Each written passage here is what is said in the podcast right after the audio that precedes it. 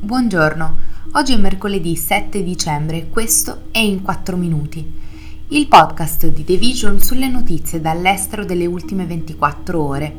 Parleremo di Putin che firma una legge che vieta le espressioni dell'identità LGBTQ in pubblico, dell'evacuazione in Indonesia per l'eruzione del monte Semeru e del futuro di Castiglio in Perù.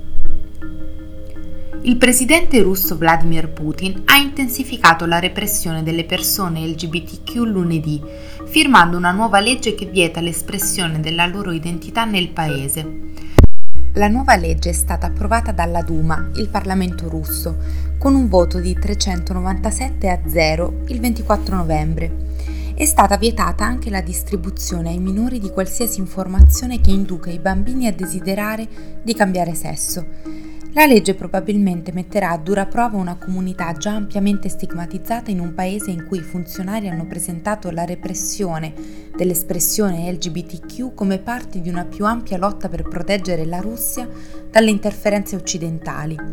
Putin ha a lungo considerato la comunità LGBTQ come un'intrusione occidentale nella società e nei valori tradizionali della Russia. Dal 2013 il paese ha vietato la propaganda di relazioni sessuali non tradizionali tra i minori, con multe salate o sospensione delle attività commerciali per i russi ed espulsione dal paese per gli stranieri ritenuti colpevoli. La nuova legge estende il divieto di propaganda a tutti gli adulti. Il monte Semeru, il vulcano più alto di Java in Indonesia, ha eruttato domenica, rilasciando una massiccia colonna di cenere nel cielo e fiumi di lava che scendono lungo i suoi ripidi pendii. Quasi 2000 persone sono fuggite dalle loro case, secondo una dichiarazione dell'Agenzia indonesiana per la gestione dei disastri, che ha emesso un livello di allerta elevato e ha avvertito la popolazione locale di evitare l'eruzione. Migliaia di persone sono rimaste in stato di massima allerta lunedì e le autorità hanno continuato a chiedere ai residenti di rimanere a circa 5 miglia dal vulcano. L'eruzione di domenica arriva esattamente a un anno dalla precedente, che ha provocato più di 50 morti e ha ricoperto i villaggi di cenere e fango. Due settimane dopo, il monte Semeru ha emesso un'altra massiccia colonna di cenere. Il vulcano, alto 12.000 piedi, si erge sopra villaggi sparsi nella parte orientale di Java, l'isola più popolosa dell'Indonesia, dove ha provocato periodici disagi per centinaia di anni. L'Indonesia, che si trova nell'anello del fuoco, un cerchio attorno all'Oceano Pacifico noto per l'attività vulcanica e sismica, ospita più di 140 vulcani.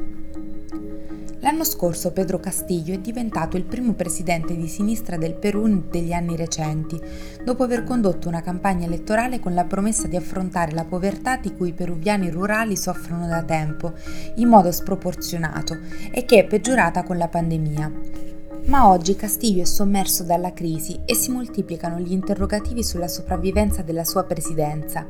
Le battute d'arresto del leader arrivano mentre il Perù è afflitto da difficoltà economiche che hanno colpito in modo particolare la sua stessa base rurale. In meno di un anno e mezzo di mandato, Castillo ha nominato cinque diversi gabinetti, ha affrontato sei indagini penali e mercoledì dovrà affrontare un terzo tentativo di impeachment al Congresso, che il leader peruviano ha minacciato di sciogliere. I pubblici ministeri accusano Castillo di essere a capo di un'organizzazione criminale per trarre profitto dai contratti governativi e di aver ripetutamente ostacolato la giustizia, accuse che il presidente ha negato. La giovane democrazia peruviana è già stata ostacolata da anni di scandali di corruzione ad alto livello che hanno portato a cinque presidenti dal 2016. Allo stesso tempo le interruzioni dell'approvvigionamento globale dovute alla pandemia e alla guerra in Ucraina hanno spinto l'inflazione del paese al tasso più alto degli ultimi decenni, aumentando le difficoltà all'interno di una nazione in cui un quarto della popolazione, di 33 milioni di persone, vive in povertà. Il mese scorso le Nazioni Unite hanno evidenziato che il Perù ha il più alto tasso di insicurezza alimentare dell'America Latina, con metà della popolazione che non ha accesso regolare a un'alimentazione sufficiente. Questo è tutto da The Vision, a venerdì.